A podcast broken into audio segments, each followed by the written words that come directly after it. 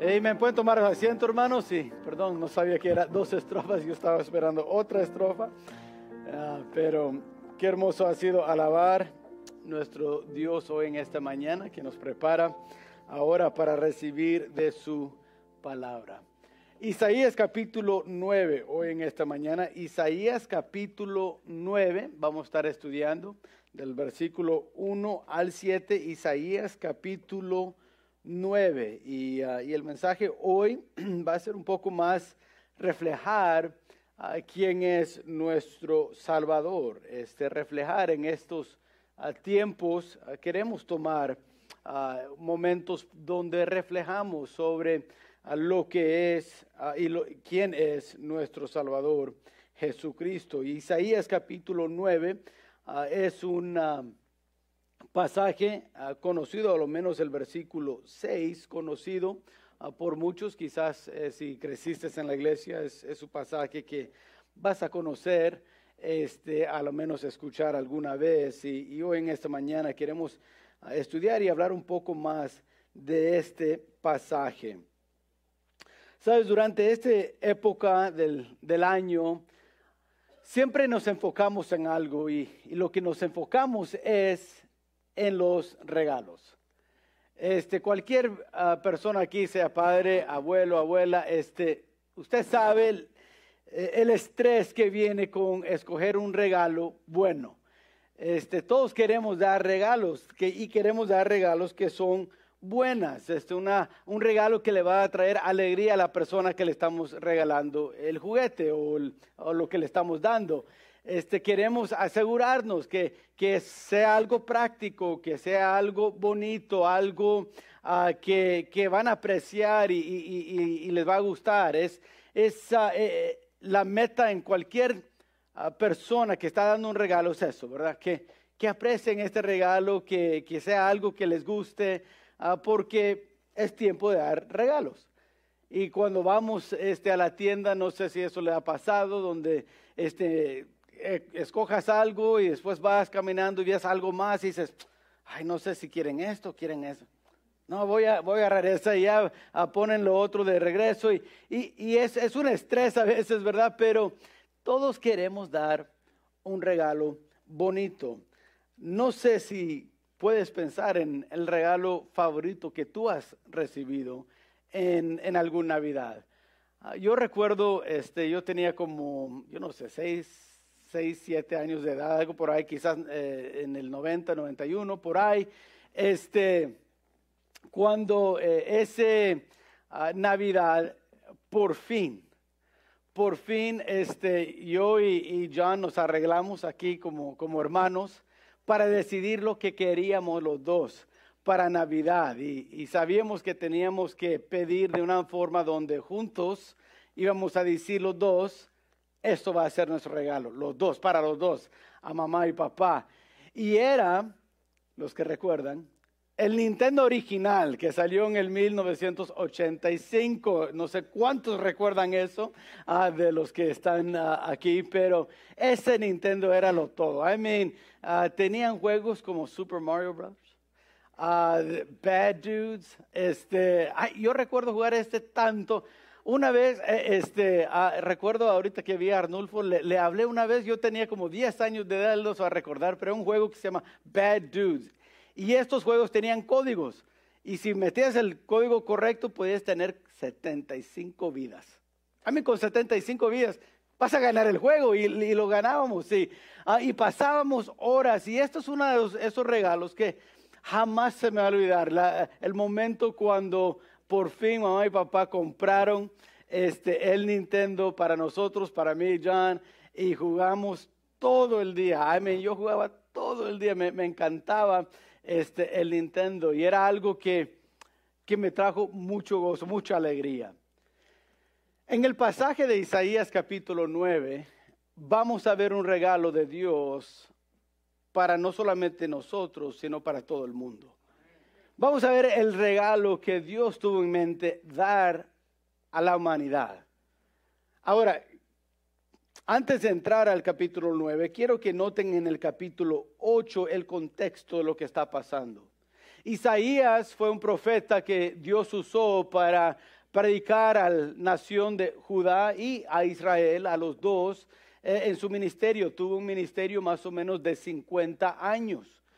Era alguien que predicó la mayor parte de su vida. Fue un hombre que influenció mucho en el área política, fue amigo del rey.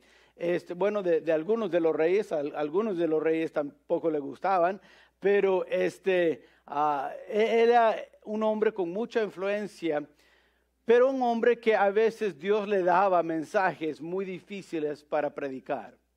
Y en el capítulo 8 era uno de esos mensajes. Mensajes de juicio hacia Israel. Juicio que Asiria iba a venir a conquistarlos por el pecado que habían cometido, por el pecado que seguían en, su vida. No era algo porque cometieron un pecado, sino era ya parte de su vida, eran hábitos, eran este, ah, Ah, patrones de vida que ellos vivían en pecado y, sabiendo hacer lo correcto y no hacerlo es pecado, es, incorrecto y, Dios ya se cansa de eso y les dice al pueblo, voy a traer juicio y le da al profeta Isaías ese mensaje que dar. Ahora, no sé si te ha tocado dar malas noticias, pero es difícil dar malas noticias. A ninguno de nosotros nos gusta dar malas noticias. A ningún pastor le gusta predicar algo que ya sabemos va, a traer fricción. No sé de todos pastores, pero yo sé la, la mayoría que yo conozco, ah, no queremos eso. A mí no me gusta, a mí no me gusta estar confrontando a la gente, a mí no me gusta estar peleando con la gente. Ah, creo que quizás por eso no, me, no, estoy en Facebook mucho, porque digo, no, eh, eh, quizás eh, empiezo a, debatir y, no me gusta eso. A, mí me gusta puro paz, paz, paz.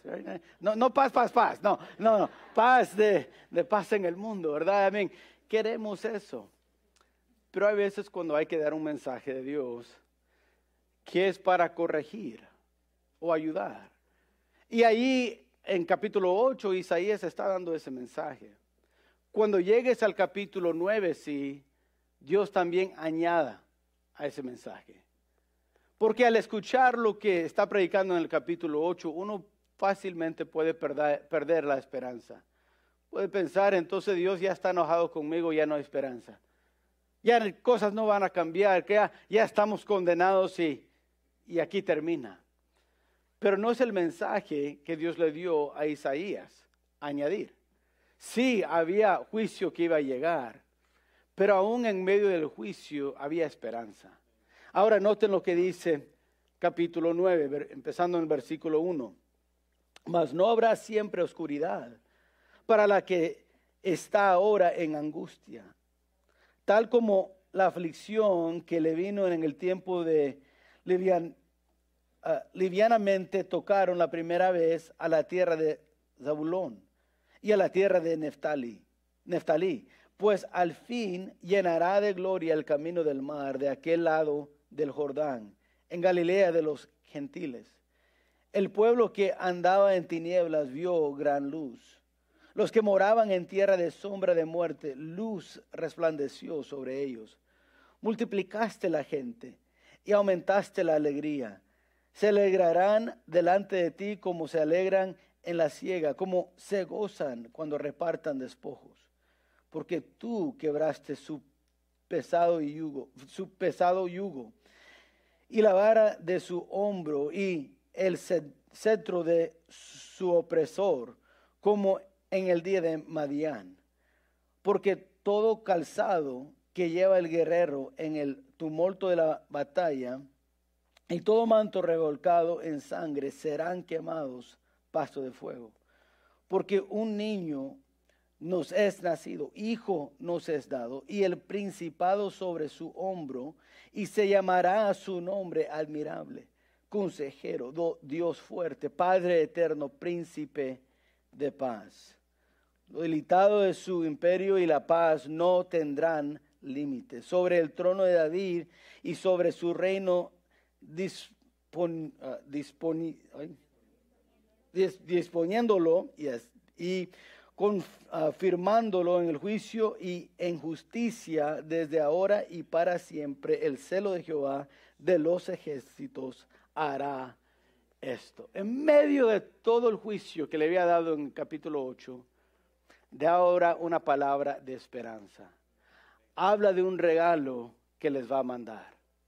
Ahora, hoy en día sabemos, ese regalo es el Señor Jesucristo. Ese regalo es lo que celebramos en este tiempo de Navidad. No es Santa Claus, no es los elves, no es nomás el tiempo de compañerismo como familias, es más que eso. Es el Señor Jesucristo. Ahora, en esta profecía hay, hay dos lados de la moneda. Hay, ah, hay de cierta manera ver esta profecía como ya cumplida y también como una profecía que todavía queda para cumplirse. En primer lugar, está cumplido en el ámbito espiritual.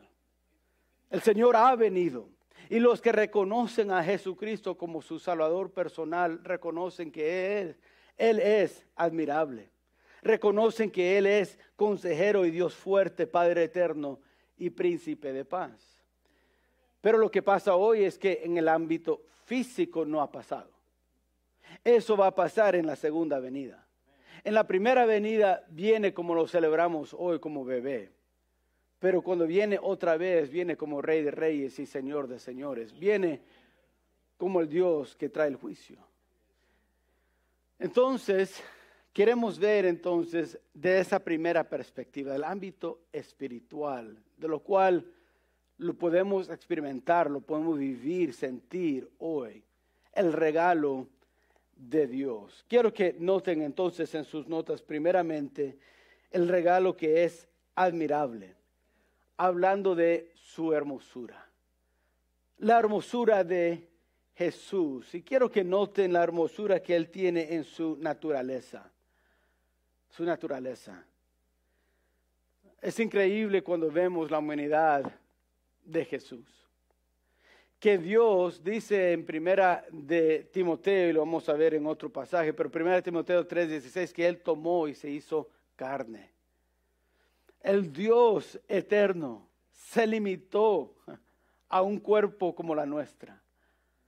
Y en su cuerpo no lo usó para golpear a otros, ni condenar a otros no usó sus labios y sus ojos, sus orejas, sus pies para andar haciendo lo malo, sino lo bueno. Ah, vemos la hermosura de, de cómo hablaba con las personas, la compasión que tenía, el amor hacia otros. Vemos en la humanidad de Jesús, en su naturaleza, algo admirable, algo hermoso. Y al mismo tiempo vemos su deidad. Eh, era Dios y es Dios. Dios en carne. Como Dios era alguien que conocía todo, sabía todo. Como Dios era hombre perfecto, sin pecado. Como Dios, aunque fue tentado, no cayó en tentación, porque fue santo, distinto, diferente. Me encanta lo que dice Hebreos capítulo 4, versículo 15, porque no tenemos un sumo sacerdote que no puede compadecerse de nuestras debilidades, sino uno que fue tentado en todo, según nuestra semejanza, pero sin pecado. Vemos en este regalo algo admirable algo hermoso que es la humanidad y deidad de Jesús. Vemos en su naturaleza algo hermoso, pero quiero que noten que podemos ver en su obra algo hermoso. En su obra. Pienso primeramente en el milagro de su nacimiento. Nacido de un virgen. Por medio del poder del Espíritu Santo que vino sobre ella el milagro que Él nació. Hay hermosura en pensar que Él no vino en esa primera vez como un conquistador, así lo esperaban el pueblo de Israel, pero no llegó así. Llegó como un bebé, como alguien que se puede compadecerse con nosotros, como un bebé débil allí, como alguien que tenía que depender de su mamá y su padrastro que estaba ahí, José. Vemos que en su obra, la obra hermosa de venir a esta tierra, el milagro de su nacimiento, pero también la hermosura de su obra en la cruz. Vino, pero no vino a gozar de lo que, de lo que ofrece este mundo, de las riquezas de este mundo, del éxito de este mundo, del dinero de este mundo no. Vino a morir, vino a dar su vida por otros. Primera Timoteo, ahí está, eh, capítulo 3, versículo 16. Y indiscutiblemente grande es el, ah, el misterio de la piedad. Dios fue manifestado en carne, justificado en el Espíritu, visto de los ángeles, predicado a los gentiles, creído en el mundo, recibido arriba en gloria. Vemos en su obra un regalo hermoso. Jesús es hermoso en su naturaleza y en su obra, su hermosura. Pero también vemos no solamente un regalo admirable, pero vemos en este regalo el consejero. Ahora, consejero, esta palabra habla de su competencia de, lo que él tenía para hacer. Como consejero vemos que él es consejero para dirigir. Dirigir. Ahí Isaías, al reflejar y al ver al futuro y, y escuchar de Dios esta profecía para dar, da esperanza presentándole al pueblo como el consejero que viene. El hombre que viene a dirigir el Mesías. ¿Dirigir en qué? Dirigir en justicia. Él es justo. Me hace recordar de la mujer que fue, eh, ah, bueno, la pescaron en, eh, la acción de, de ser adúltera. Y recuerde que trajeron a ella solamente, no a, al, hombre que estaba en eso. Eh, obvio, para atrapar a Jesús con sus palabras, ¿qué vas a hacer? ¿Qué vas a decir? Increíble que al final de eso Jesús empieza a escribir y nomás dijo las palabras, el que no tiene pecado que tire primera, la primera piedra y todos se fueron uno por uno. Sin embargo, ella se queda allí. No sé si has pensado por qué se quedó ella allí. Si todos ya se habían ido, ¿por qué quedarse allí? Pero con esa acción, lo que ella, ¿sabes lo que entendió? Aquí está alguien justo. Dijo, quizás nadie más me puede condenar, pero tú sí. El único que podía condenarla injustamente fue Jesús. Por eso le pregunta, ¿y ¿dónde están tus acusadores? No, ya se fueron. Entonces dijo, ¿ninguno te condenó? Y dijo, no. Dijo, entonces yo tampoco te condeno. La perdonó. ¿Por qué? Porque es consejero. Es justo. Ahora, vemos que en su justicia es consejero, pero también vemos al dirigir no solamente en justicia, dirija en santidad. En santidad es distinto, diferente. Juan capítulo 10, ahí están sus notas, versículos 3 y 4. A este abre el portero y las ovejas oyen su voz. Y sus ovejas llama por nombre y las saca. Y cuando ha sacado fuera todas las propias, vale delante de ellas y las ovejas le siguen porque conocen su voz. Consejero, Él va adelante, dirija. En justicia, sí, pero también en santidad. Y los que escuchamos su voz, los seguimos. ¿Por qué? Porque es el regalo de nuestro consejo, de, nuestra consejería. O sea, ser nuestro ah, ah, consejero. Dice Salmo 23, versículo 1, el Señor es mi pastor, nada me faltará. Jehová es mi pastor.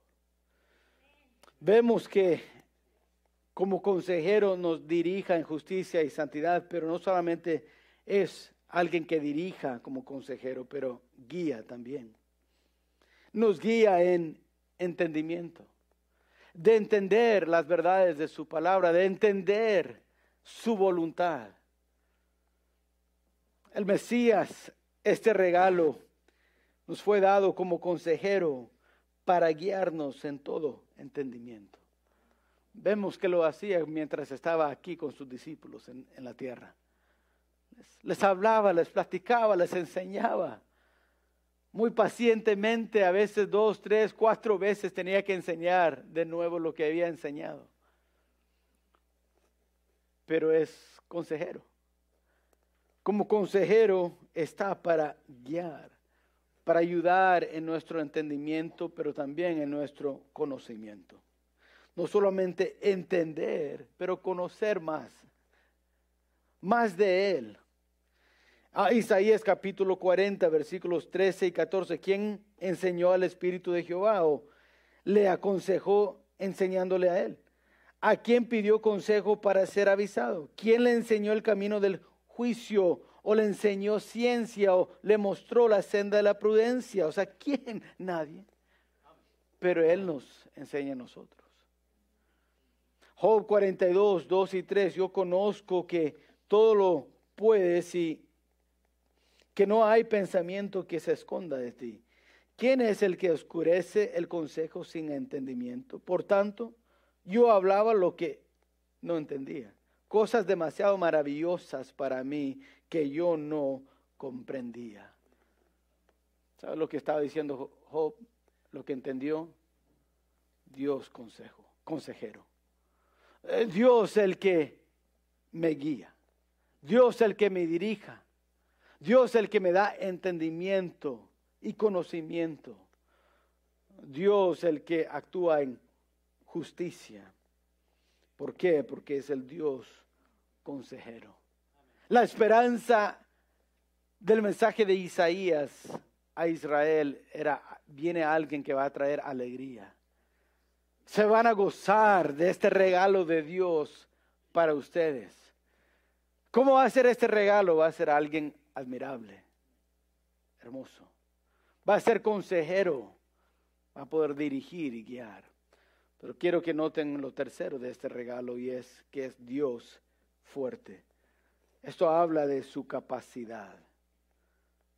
Es el Dios fuerte, el Dios todopoderoso. Me hace recordar al pensar del Dios fuerte de, un, de una historia que escuché de un niño que estaba pequeño y estaba en, en la casa y, de repente este, corrió a, la cocina, su mamá estaba allí y corrió y entrando ya estaba un poco ya desgatado por correr de un lado de la casa al otro, pero ah, le dice a su mamá, dice, mamá, mamá, dijo, mira, hay algo importante que, te, tengo que decir. Dijo su mamá, ¿qué, ¿qué, es? ¿Estás corriendo? ¿Estás de emergencia? Sí, es emergencia. Dijo, hay algo importante. Dijo, pues, ¿qué es? Dijo, hay que decirle a Santa Claus que ya no me traiga el tren que le pedí. Dijo, porque ya encontré uno en el closet de mi papá. A veces como niños en este tiempo, ¿verdad? Pensamos en Santa Claus, el que va a dar todo. Son los padres. Pero sabes, Dios fuerte es así. Dios fuerte es el que provee cuando pedimos. El Dios que lo puede todo. Dios fuerte en actuar. Actúa en nombre de nosotros actúa en nuestro, mejores, en nuestro mejor interés. Filipenses 2.13 dice, porque Dios es el que en vosotros produce así el querer como el hacer por su buena voluntad. Vemos que el Dios fuerte es alguien que actúa. No es nada más un Dios fuerte o un Dios que está en su trono y ahí no se mueva y no escucha a nadie. No, es un Dios fuerte porque actúa.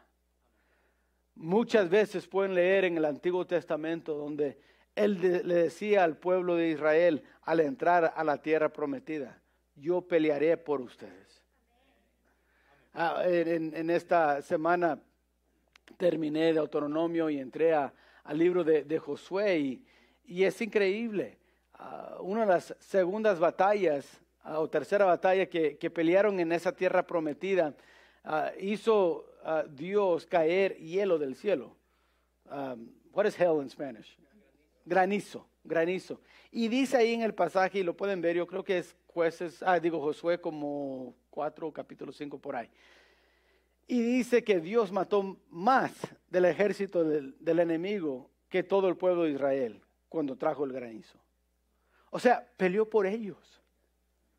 Ah, vemos que es el Dios fuerte porque actúa pero también produce. Es el Dios fuerte porque produce.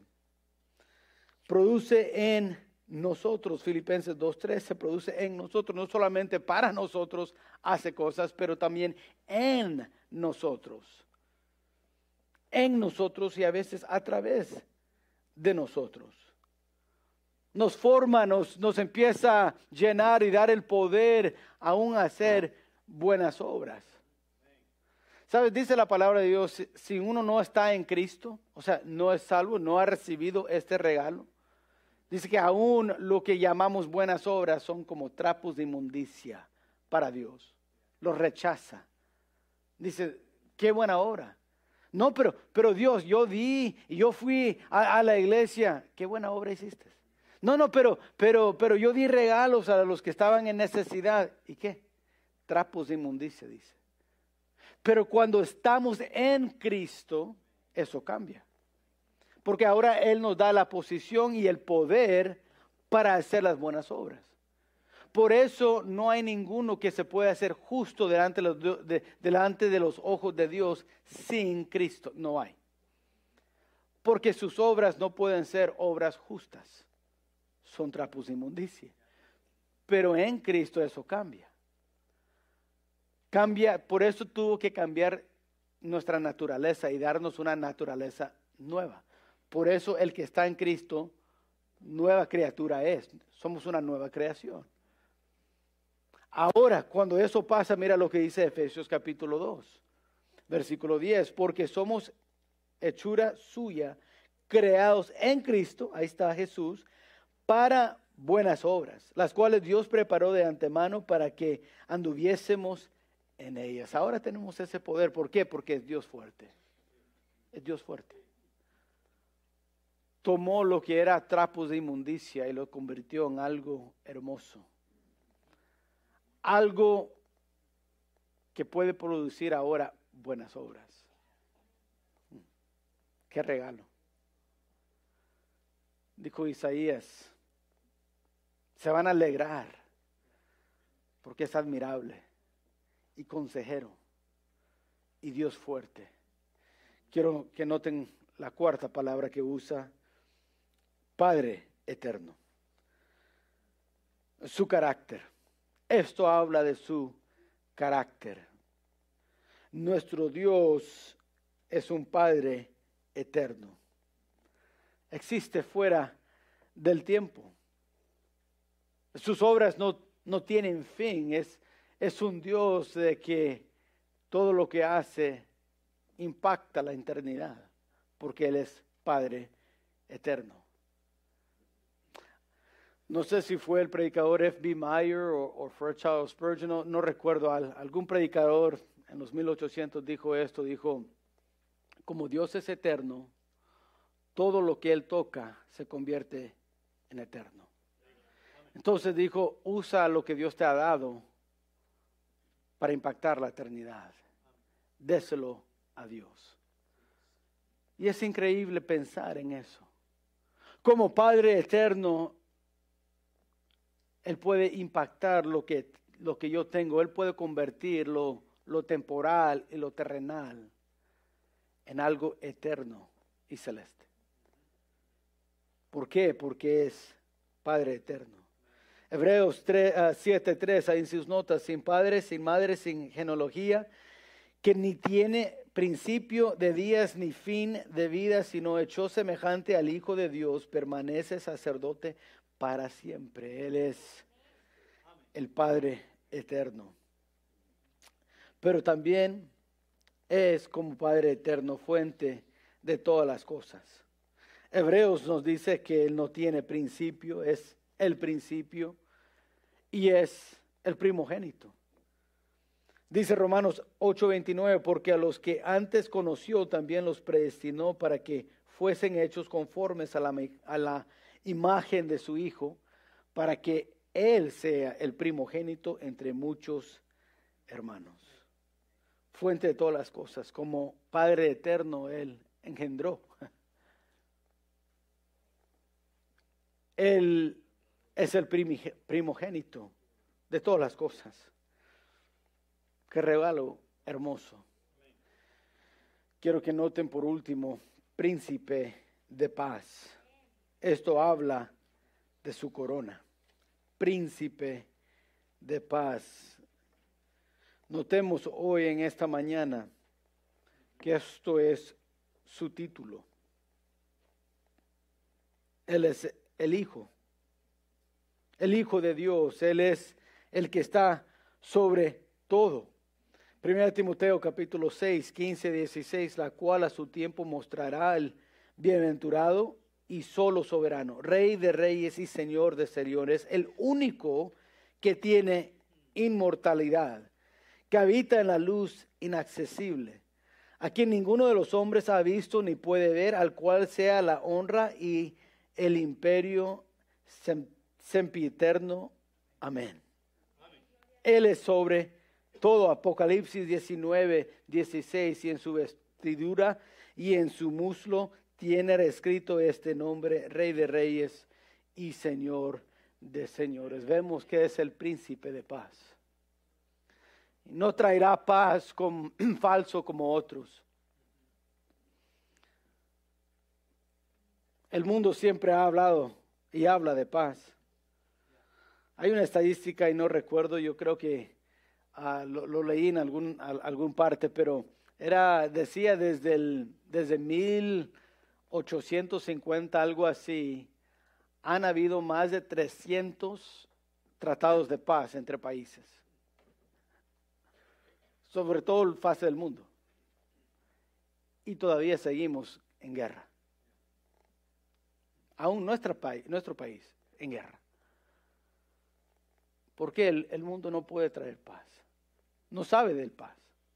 Pero viene uno. Y ha venido uno que es príncipe de paz. Uno que si uno lo recibe puede tener no paz con el vecino, ni paz con el país que está al otro lado del mundo. No, no, paz con Dios, dice Romanos capítulo 5. Ahora hay paz con Dios. ¿Por qué? Porque el príncipe de paz ha llegado. Vemos que es príncipe de paz en su título, pero también en su reino. Es pacífico, es alguien que trae paz, es alguien, como, como hemos dicho, justo y recto. Juan ah, capítulo 14, versículo 27. La paz os dejo, mi paz os doy. Yo no os, os la doy como el mundo la da. No se turbe vuestro corazón ni tenga miedo. Es el príncipe de paz. Su reino es de paz.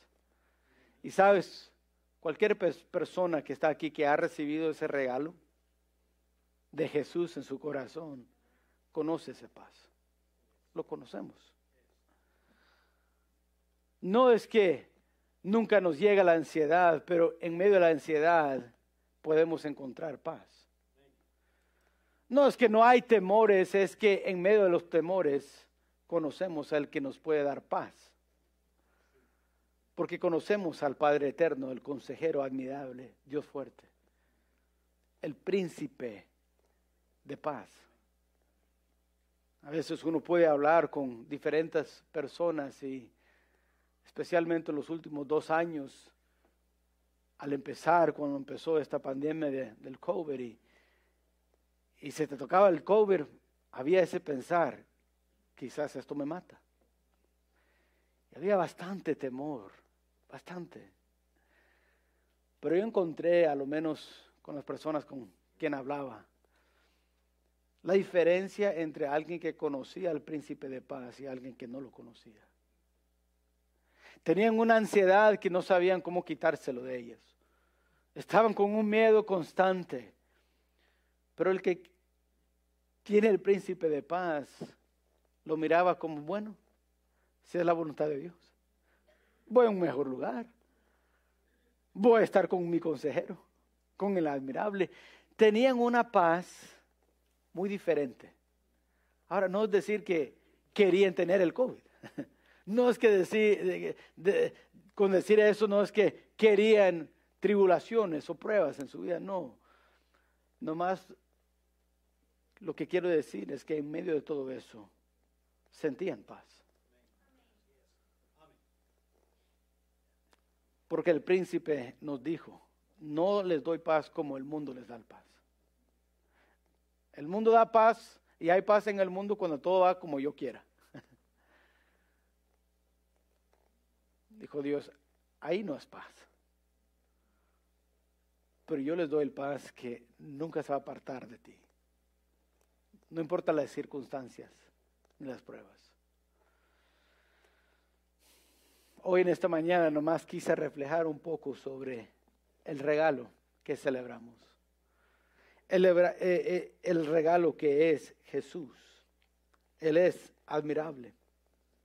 Él es consejero. Él es Dios fuerte, Padre eterno y príncipe de paz. Tengo que preguntar hoy en esta mañana, ¿lo has recibido? Y si lo has recibido, ¿lo amas? Es, un regalo como el Nintendo del 1985, donde pasas horas jugando diciendo, no, no, no, es que este juego, este regalo, no, no lo quiero dejar ni, ni, por, ni por media hora. ¿Cómo que es tiempo para la cama? Quiero seguir jugando, quiero estar con, con este mi regalo. Así es Jesús en tu vida. A veces pienso que Estamos como otro relato que escuché de, un esposo que escuchó algo de apreciar y amar en el tiempo de Navidad a su esposa y pensó, sabes que voy a, voy a ir y voy a recoger este, algunas flores y un regalo y algo bonito para ella y, y, ah, le voy a demostrar que le aprecio. Entonces fue a la casa, ah, fue a la tienda y compró todo fue a la casa y eh, entró. Y cuando entró, su esposa lo vio. Que ahí tenía flores, tenía un regalo, este, tenía chocolates. Y empezó, a gritar, su esposa. Empezó a llorar y gritar y dijo, esto ha sido el peor día de mi vida, dice. Primero, Juanito trató de tirar su pañal en el excusado. Entonces Carlitos derritió su avión de plástico en el horno. Luego el lavaplatos de, de Atoro se tiró y agua por todos lados está en el piso en la cocina, dijo. Luego Jessica llegó a la casa de la escuela con una nota del maestro diciendo que golpeó a otro niño en la escuela. Dijo, y ahora te miro a ti con esos chocolates y con ese regalo y con esas flores y llegas borracho. No estaba borracho, hermanos. No más que nunca había llegado con eso. A veces no apreciamos. Y cuando apreciamos, alguien dice, ay, ¿qué le pasa? Algo diferente. Vamos, en esta Navidad, no hagamos solamente algo de, bueno, vamos a leer algo, niños, y vamos a decir y hablar un poco de la Navidad porque pues tenemos que. John estaba compartiendo con el congregación en inglés la semana pasada que le dijo a Josiah, su hijo, el tercero, dijo Josiah, vamos a ir a, la iglesia en el día de Navidad. Dijo John, sí, vamos a ir ahí a la, iglesia el 25. Ay, nos vamos a, a perder toda la diversión de la casa, dijo. ¿Por qué vamos a ir? Dijo, ay, hay que enseñarle que hay mucha, mucho gozo y alegría celebrando lo que es el mejor regalo en la Navidad. Y no es un Nintendo, eh, y no son flores y chocolates. Es el Dios admirable, el consejero, el Dios fuerte, el Padre eterno y el príncipe de paz. Espero que en esta Navidad podamos reflejar sobre ese regalo. Vamos a orar, Padre. Te damos gracias hoy en, en esta mañana por el regalo que hemos recibido de ti. Yo sé que, Padre, en este tiempo nos podemos distraer, distraer de, de lo que debemos estar enfocados. Podemos pensar que la Navidad nomás es un tiempo de leer una historia de Jesús como Él vino. Con hacer eso hemos celebrado, pero Padre, ayúdanos a entender. Eso no es celebrar. Debemos de reflejar. Debemos de pensar y meditar sobre ese regalo. Debemos pasar tiempo con Él.